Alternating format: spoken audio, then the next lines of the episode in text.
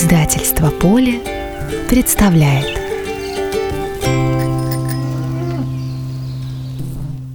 Всем привет! Это издательство «Поле» Мы пишем книги о Беларуси для детей и родителей.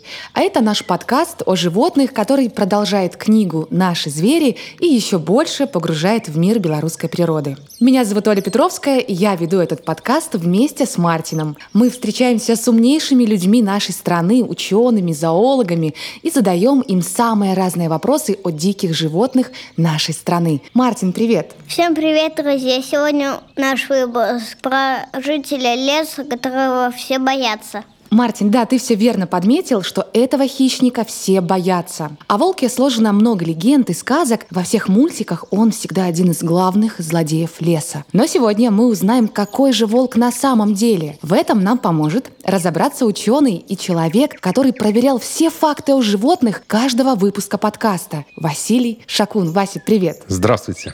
Вася, если листать книги о древних людях, то всегда можно наткнуться на информацию и о волках. Они как будто были частью их жизни. Расскажи, как давно волки живут на планете? На самом деле волки живут на планете нашей очень давно.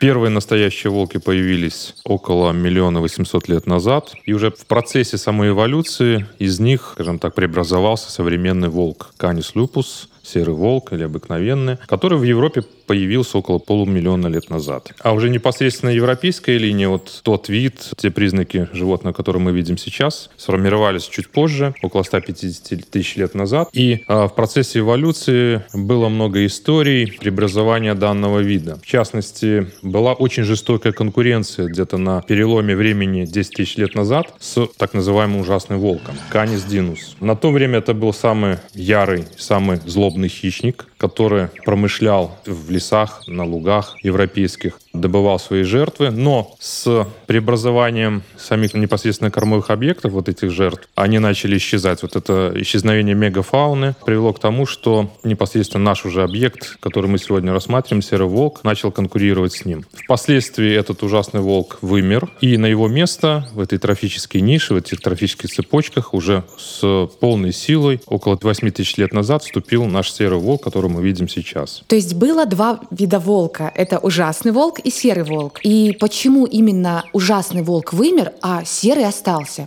Как вы знаете из э, предыдущих подкастов, мои коллеги рассказывали, что в давние времена млекопитающие были крупнее и больше. Вот, соответственно, э, хищники, которые охотились на этих млекопитающих, тоже были другими. И при исчезновении, как вы знаете, э, вот этих вот крупных травоядных, это как большерогие олени, это как мамонтовая группа животных, териофауны, исчезли кормовые объекты для этого ужасного волка. Ему просто не хватало пищи, не хватало корма. Поэтому вслед за этим исчезновением он исчез и сам. На его место пришел более адаптивный, более приспособленный серый волк, который мог питаться другими кормовыми объектами, другими травоядными, и э, тем самым занял успешно его место и уже начал распространяться по всему земному шару. Но отсюда мы можем сделать вывод, что серый волк, наш серый волк, который живет сейчас в наших белорусских лесах, он был гораздо мудрее, хитрее, умнее и выбирал себе добычу более мелкую, ну и тем самым выжил. Все верно. Вася, скажи, а собака это это родственник волка. Да, все верно. Волк непосредственно близкий родственник собаки, но мегафауный волк или тот э, волк, который жил с крупными травоядными в древние времена, это мамонты, пещерные медведи и тому подобное, э, был э, общим предком для домашней собаки и для нашего волка. То есть собака — это первое одомашненное животное человеком. Расскажи, Вася, а как происходит вообще вот этот сам процесс одомашнивания? Потому что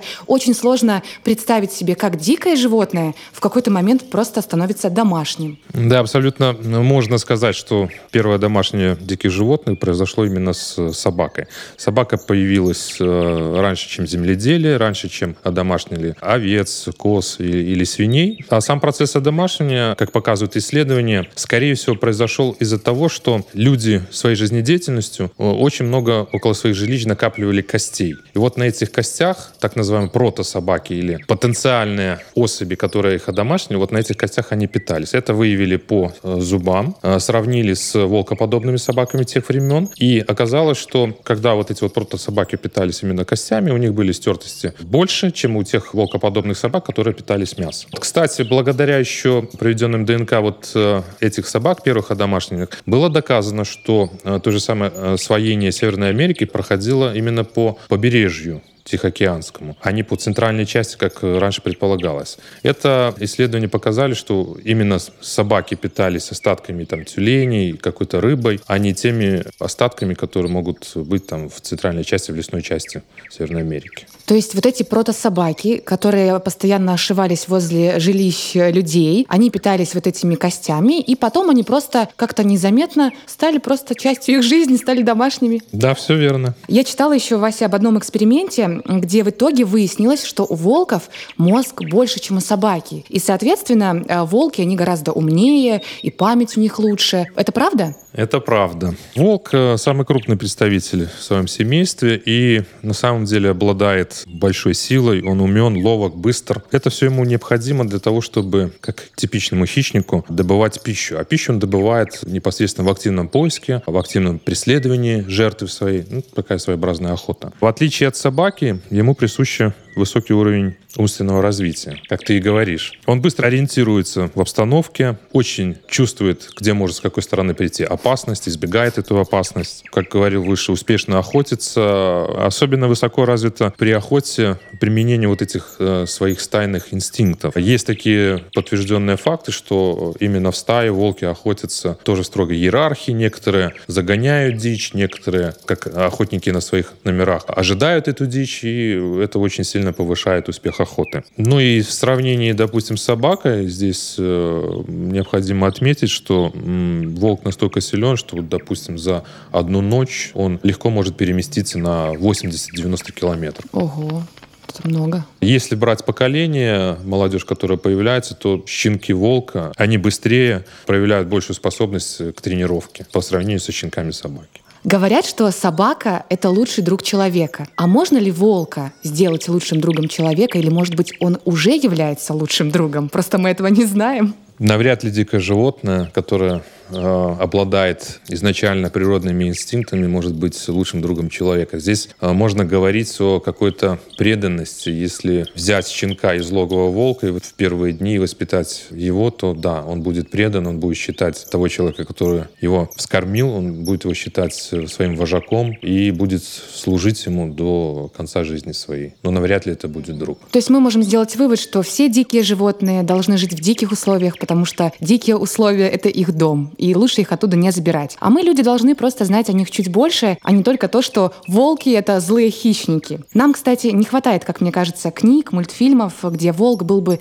добродушным, милым животным. Вася, кстати, как ты думаешь, почему в сказках волк всегда отрицательный герой? Я это связываю, скорее всего, э, из-за того, что э, волк все-таки это очень грозный хищник. Поэтому он приносит какую-то определенную опасность для человека. Человек думает, что волк может его загрызть. Этот хищник ведет ночной образ жизни. Люди боятся ночи. Они знают, что ночные животные, волки в том числе, они имеют преимущество перед людьми в темноте. Они лучше слышат, они лучше видят, они лучше чуют. И вот эти вот все страхи и я думаю, что они и легли в основу фольклора и в тех же самых сказках и показывают волка как э, какого-то злодея. Но в то же время э, в наших сказках волка победить можно, несмотря на то, что он силен, его можно взять хитростью.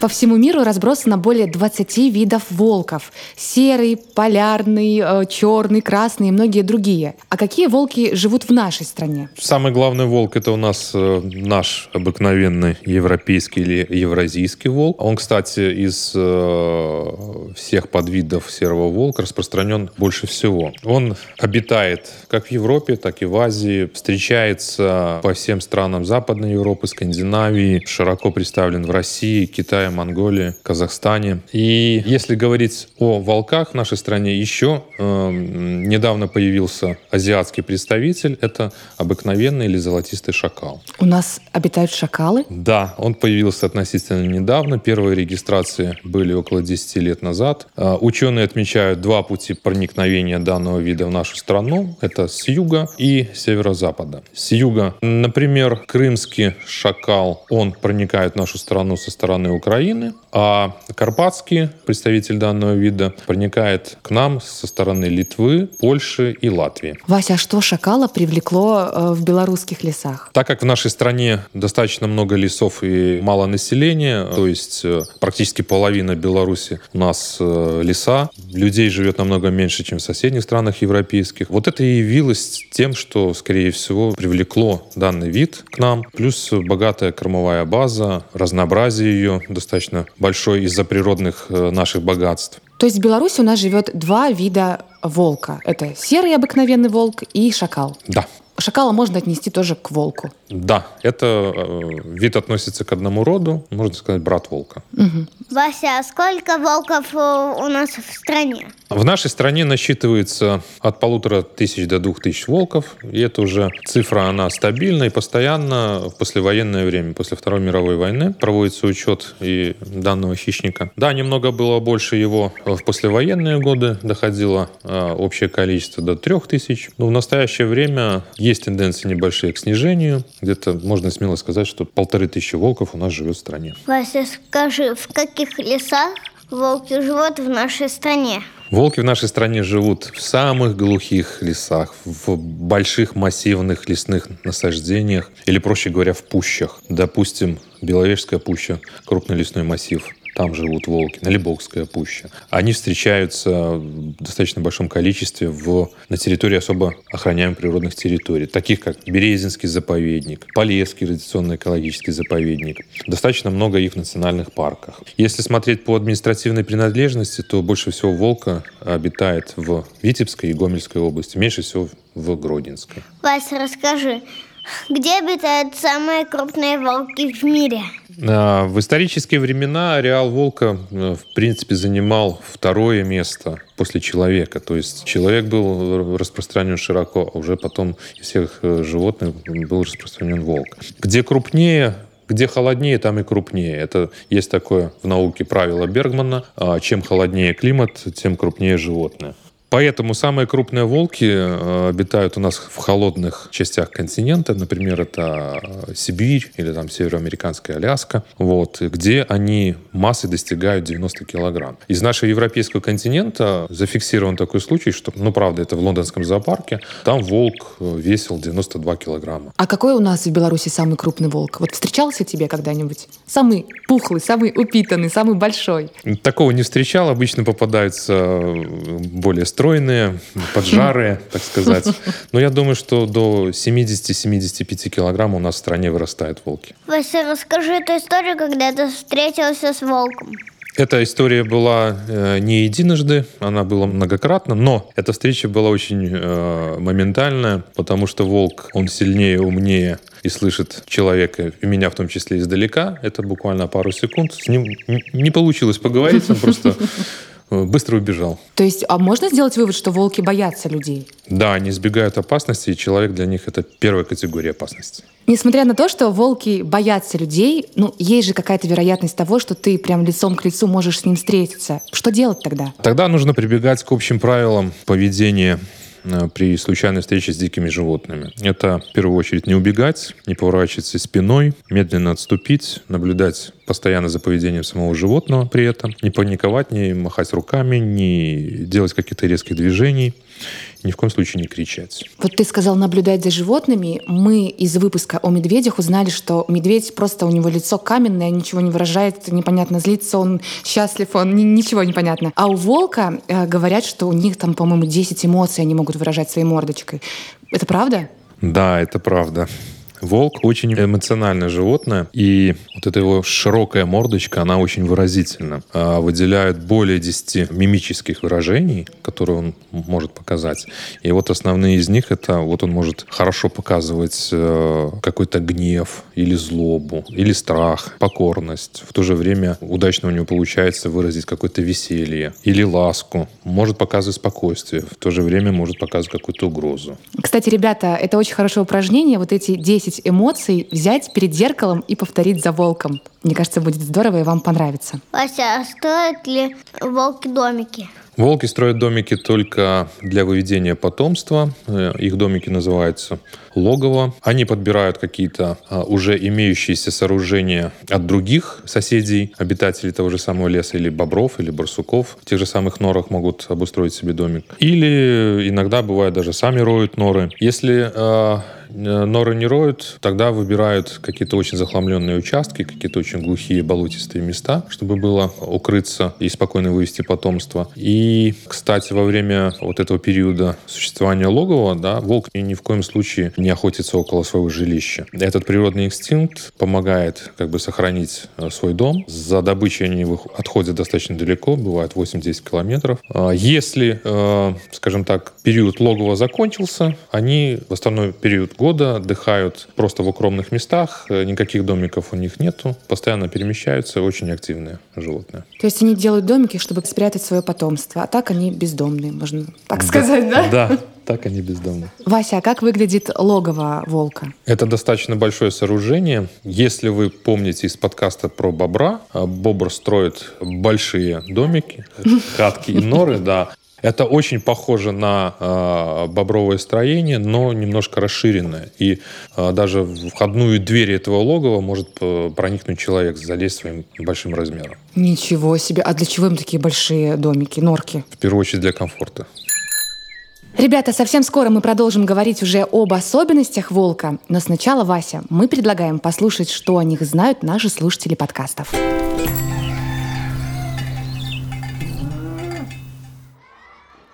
Волки всегда воют на луну. Вот так. Непонятно, волк плохой или хороший? С одной стороны он хищник, а с другой санитар леса. Я думаю, что волки рыжие тоже боятся. Лиса всегда обхитрит волка, потому что она его умнее. Волки боятся медведей, потому что они такие огромные. Лучше не попадаться на глаза.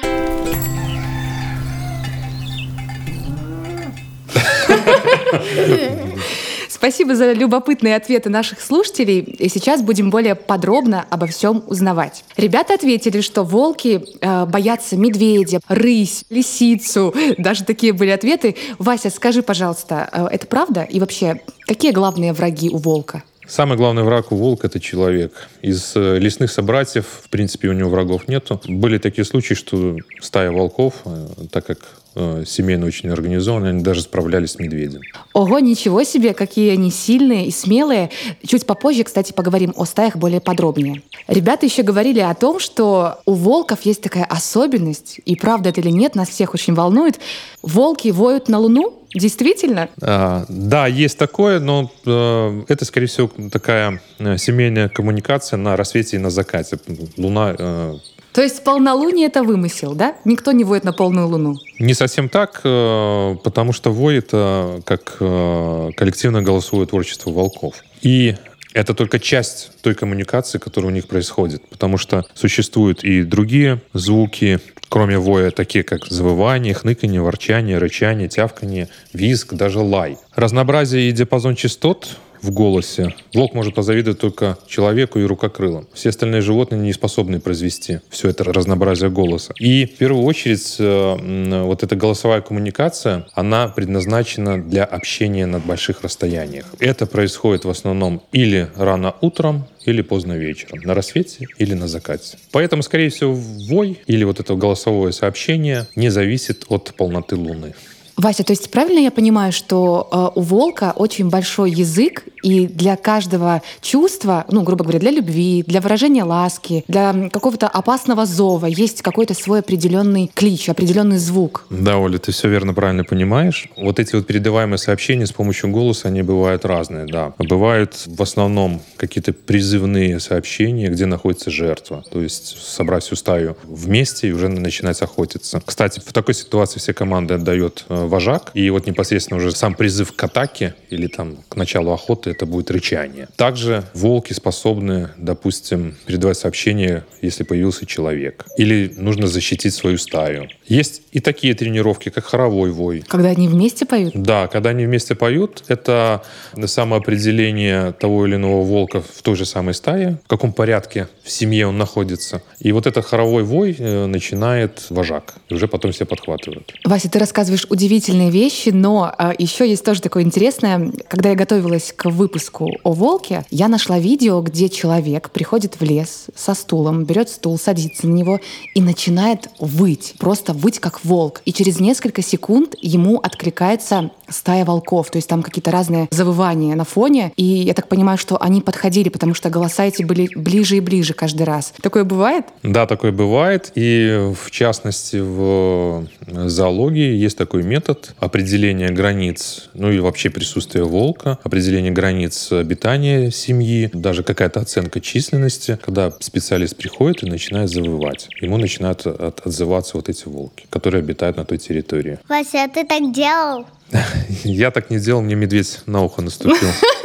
А что, должен быть слух, чтобы это делать? Конечно. Спасибо, Вася, за такую классную информацию. Но также прозвучал ответ от наших слушателей, что волки живут в группах, они не одинокие животные. Действительно ли это так? Да, действительно так. Это очень социальное животное, формирует достаточно большие группы, стаи. В наших условиях они достигают 12-15 волков. Стая формируется доминирующей парой или самой сильной парой, самцом и самкой. Угу. В нее входят, скажем так, потомки, родственники родственники данной пары. Какие-то прибившиеся одинокие волки тоже могут входить. Ну и последующие уже поколения, которые появляются, они тоже включаются в стаю. Вася, если говорить об отношениях, о самке и самце, правда ли, что волки, как и лебеди, они создают пару один раз и на всю жизнь? Не совсем так. Да, они типичные моногамы, создают пару на всю жизнь, если получается, но зачастую один из партнеров гибнет, и тогда они создают новую пару. Ну, если партнер не гибнет, тогда они вместе. Да, тогда они на вместе всю жизнь. на всю жизнь. Вася, скажи, а как стая решает, кто будет вожаком? Вожаком становится самый сильный представитель стаи. Силу он показывает и доказывает в, в ходе повседневной жизни, при тех же самых охотах. Вожак выбирает себе партнершу, и они становятся доминирующей парой. Альфа-самец и альфа-самка. Принимать решение в волчьей стае — это ответственное мероприятие, и в основном оно ложится на вот эту доминирующую пару. Первое решение они принимают, в последующем могут принимать решения какие-то взрослые волки, которые находятся в этой стае. По положению хвоста можно понять, кто в стае доминирует, а кто слабее всех. У вожака хвост всегда вверх, грудь колесом. Самые слабые, самые старые, самые больные, они всегда с прижатым хвостом. Вот ты очень часто сказал принятие решения. Я даже себе представить не могу, как волки принимают решения. Они что, садятся в круг у костра и начинают принимать решения? Как это происходит? Для этого я вам расскажу интересную историю, которая произошла с одним участником подкастов, Александром Казарезом. Он как-то в лесу, обходя, проверяя свои фотоловушки, увидел, что на снимках очень в одной точке точке часто попадались волки. Он даже подсчитал, было 11 волков в этой стае. Была глубокоснежная зима, было достаточно холодно, и он быстренько, собрав информацию с фотоловушки, дальше пошел по своему маршруту. Через какое-то время, как оказалось, потом подтверждено на фотоловушке, через пару минут за ним по следам шли волки. Вот эта стая, которая обитала там. Они его нагнали через какое-то время. Он услышал какой-то шум, шорох, какое-то движение сзади, повернулся и увидел, что волки начинают его обходить со всех сторон. Ого. После того, как Саша увидел волков, он повернулся, не растерялся и понял, что к нему начали приближаться молодые волки, которые появились в этом году или прибылые. Он сориентировался, что они в нем увидели объект жертвы, поэтому начал показывать, что он человек. Молодые волки не могли понять, что это человек, потому что видели человека впервые. Но когда вожак стаи подошел и увидел, что это человек перед ним, он своим голосовым звуком дал понять, что это очень опасно, всех развернул, и они убежали в лес. Волки принимают решение в очень строгом порядке, согласно иерархии. Главное решение принимается вожаком. Э, выполнение данного решения, оно беспрекословно и обязательно. Поэтому вожак дал команду всем э, остальным волкам, которые были в стае, что это человек, что это опасность, это не кормовой объект, и дал команду всем э, уйти с дороги и продолжить свою охоту в другом месте. Встреча с 11 волками закончилась тем, что волки просто убежали? Да. Обалдеть. Если говорить о семействе э, волков, то правда ли, что рождаются у них маленькие волчата с голубыми глазами? Это абсолютная правда, но есть небольшое уточнение. Во-первых, волчата рождаются слепыми и прозревают только спустя две недели. А вот эта вот голубизна радужной оболочки на глазах. Она присутствует у всех, но через 8-16 недель она проходит, и глаза становятся золотисто-желтыми или оранжевыми. Но есть такие волки, у которых эта голубизна остается. Очень редко такое бывает, но бывает. А я читала о том, что у волчат, как и у человеческих малышей, болят зубы, когда растут. И мамы волчицы облизывают им десна, ну, чтобы облегчить боль. Это правда? Да, это правда. Волкам, как и большинству млекопитающих, э, присуще наличие двух поколений зубов. Как и у людей есть молочные зубы, через какое-то время появляются постоянные.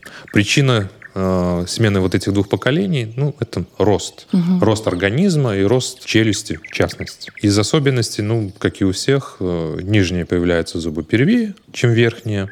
И, соответственно, э, присутствует определенная боль. И вот мама своей заботой, волчатам, она помогает эту боль преодолеть. У человека вырастает 32 зуба. А сколько у волков? У волков, у волков это вообще самое главное оружие у них в жизни, это зубы. С помощью зубов они э, добывают себе пропитание. Верхняя челюсть насчитывает э, 20 зубов, а нижняя э, 22. В итоге получается 42 зуба. Ты говоришь о том, что зубы — это главное оружие. И, скорее всего, без зубов просто волк погибнет. А без еды он может прожить какое-то количество дней? Дней? Ведь зимой иногда сложно добыть добычу. Все зависит от крепости стаи, в которой он живет. Если он один, конечно, одиночный волк, то он не проживет без зубов. Но если хорошая стая, хорошие связи в этой стае волков, то тогда достаточно долго может прожить, потому что они ухаживают за ним. А правда ли, что голодный волк может съесть сразу 10 килограммов мяса? А, по моим подсчетам, это приблизительно 100 больших бутербродов для человека за раз. Действительно ли 10 килограммов мяса за раз съедает волк?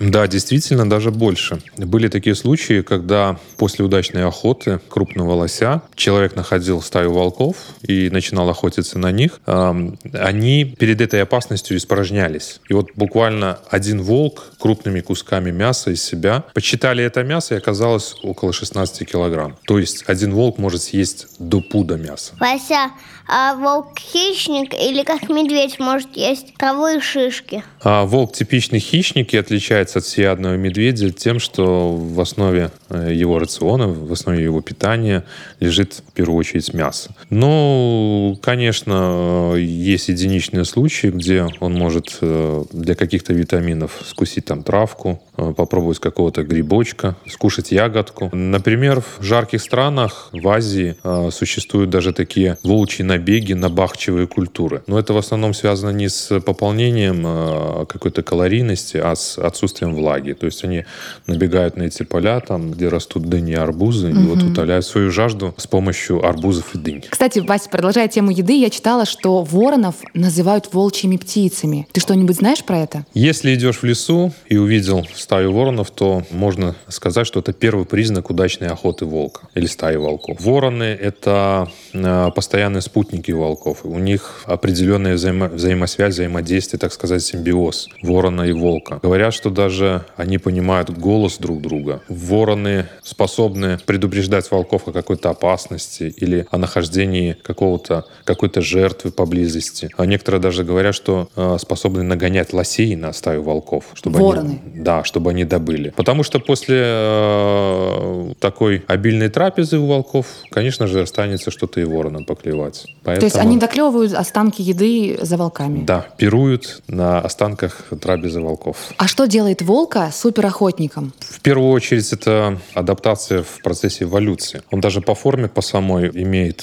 к примеру, узкую грудную клетку, такая покатая спина, сильные ноги, мощная челюсть, что и делает его отличным добытчиком, охотником. Про его способности можно сказать, что, допустим, рысью он может бежать несколько километров, при этом поддерживая скорость около 10 километров в час. При быстром беге он может развивать скорость до 65 километров в час. Это как легковой автомобиль в черте города? Да, все верно. Благодаря своим э, сильным ногам волк э, способен совершать пятиметровые прыжки. Так это же суперспособность. Вася, расскажи нам, э, во-первых, 5 метров — это сколько шагов взрослого человека мы обычно так измеряем? И что таким прыжком он перепрыгивает? Я скажу, что волк легко перепрыгнет достаточно большой легковой автомобиль. Ничего себе, какой волк-прыгун! Следующая способность связана с его лапами. Лапы у него достаточно мощные, крупные. Передняя лапа крупного волка достигает длину 10 э, сантиметров, у самочки немножко меньше. Это все помогает ему быстро перемещаться, допустим, по глубокому снегу. Лапы его держат, и сама вот походка его пальцеходящая, так называемая, то есть он все время балансирует свое тело, и благодаря этому может совершать какие-то быстрые маневры. Насчет плавания. Волк достаточно хорошо плавает, но при отсутствии необходимости в воду не полезет. Необходимо еще отметить его силу челюсти. Как показали практические эксперименты, челюсть, а именно зубы, могут давить на жертву силой 32 килограмма на квадратный сантиметр. Это самая сильная челюсть в белорусском лесу. Также волк отличается хорошим слухом, прекрасным чутьем, а, а вот зрение немножко его как бы подкачало, но немножко слабее. Все это ему помогает при охоте. Чаще всего, конечно, при добыче жертвы он э, пользуется обонянием. Правда ли, что волк чувствует запахи лучше, чем человек? Да, абсолютно верно. Кстати, волчий нос в 14 раз больше человеческого. И волк способен различать 200 миллионов оттенков запаха. Это в 40 раз больше, чем человек. Благодаря таким способностям он может учуять свою жертву за 3 километра. И изучение э, поведенческой реакции на э, чувство запаха – это целая наука. Я знаю, что ученые углубленно изучали альфакторное поведение э, крупных хищников, волка в том числе, но в нашей стране таких исследований не было. Значит, волк очень быстро бегает, 65 километров в час. Он очень выносливый, и у него мощные лапы. Волк обладает очень мощной челюстью, которая может прокусить все, что угодно. Но, однако, он плохо видит, но его не подводит его нюх. Это собственно говоря, и делает его суперохотником, правильно? Правильно. Спасибо, Вася, за твои захватывающие ответы на наши вопросы с Мартином. Сейчас расскажи, что делает волк, когда человек утром умывается? Когда человек утром умывается, волк э, заканчивает свою, свой ночной образ жизни, он переходит в стадию относительного покоя, подыскал уже место, где он будет днем отдыхать. Угу. Что делает волк, когда мы идем есть суп? Он в это время глубоко спит, думает о пушистых зайчиках аппетитных. А что делает волк, когда, например, Мартин читает Тома Сойера на ночь? Он тогда просыпается и готовится к своей первой трапезе или, скажем так, ночному завтраку. Те слушатели, которые слушают каждый наш подкаст, они уже наверняка запомнили и заметили, что когда у человека начинается утро, то у животных все наоборот. Они в это время спят, и только когда человек ложится спать, они просыпаются. Да, все верно. Волк типичный представитель ночных животных. Из прошлых выпусков подкастов мы узнали, что каждое животное как-то помогает нашей планете, нашему белорусскому лесу. А чем полезен волк? В общем, волк э, является ключевым хищником в наших лесах. Он играет важную роль в балансе экосистем. Несмотря на то, что причиняет достаточно серьезный ущерб э, животноводству и охотничьему хозяйству в нашей стране, даже посчитали наши охотники, что волк э, в год съедает, один волк, один волк в год съедает 2 тонны мяса, и общее количество волков, которые обитает в Беларуси, они причиняют вред на 3 миллиона евро в год. Несмотря на этот вред, он же все-таки очень сильно оздоровляет популяции диких копытных в нашей стране. Он э, способен регулировать численность, скажем так, подбирая больных и старых животных. Яркий пример полезности волка в экосистеме. Это результаты функционирования данной экосистемы в Йеллоустонском национальном парке в США. Туда в свое время для получения мяса дичной продукции были завезены олени.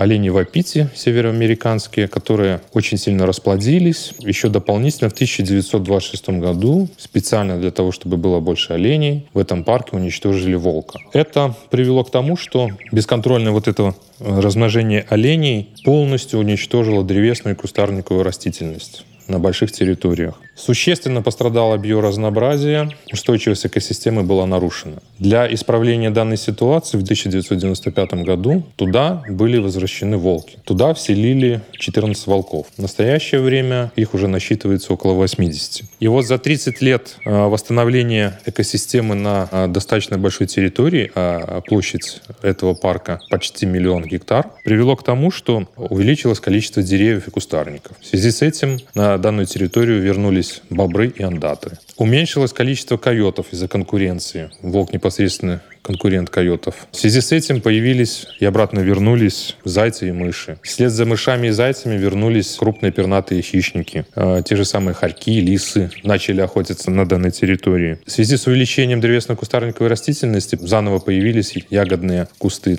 что в свою очередь привлекло медведей. И вот благодаря только 14 волкам на большой территории произошла стабилизация, улучшение этой экосистемы. Вот яркий пример пользы волков. Отсюда можно сделать вывод, что волки вернули богатство в Йеллоустонский национальный парк, которое было нарушено из-за деятельности человека, как бы это грустно не звучало. Но оказалось, что волк не такой уж и страшный. Волки, они заботливые, очень умные, они семейные животные, различают 200 миллионов запахов и не причинят вреда человеку просто так. Спасибо, Вася, за эту занимательную беседу. Благодаря тебе мы теперь знаем о волках намного больше. На этом мы будем с вами прощаться. Мы благодарим всех, кто работал над этим выпуском. Наш гость Василий Шакун, мой соведущий Мартин, звукорежиссер Алексей Плеско, автор идеи Кристина Михалева. Друзья, следите за новыми выпусками на нашей страничке в Инстаграм поле.паблишер. Всем пока! Всем пока! Всем пока. Записано в поле.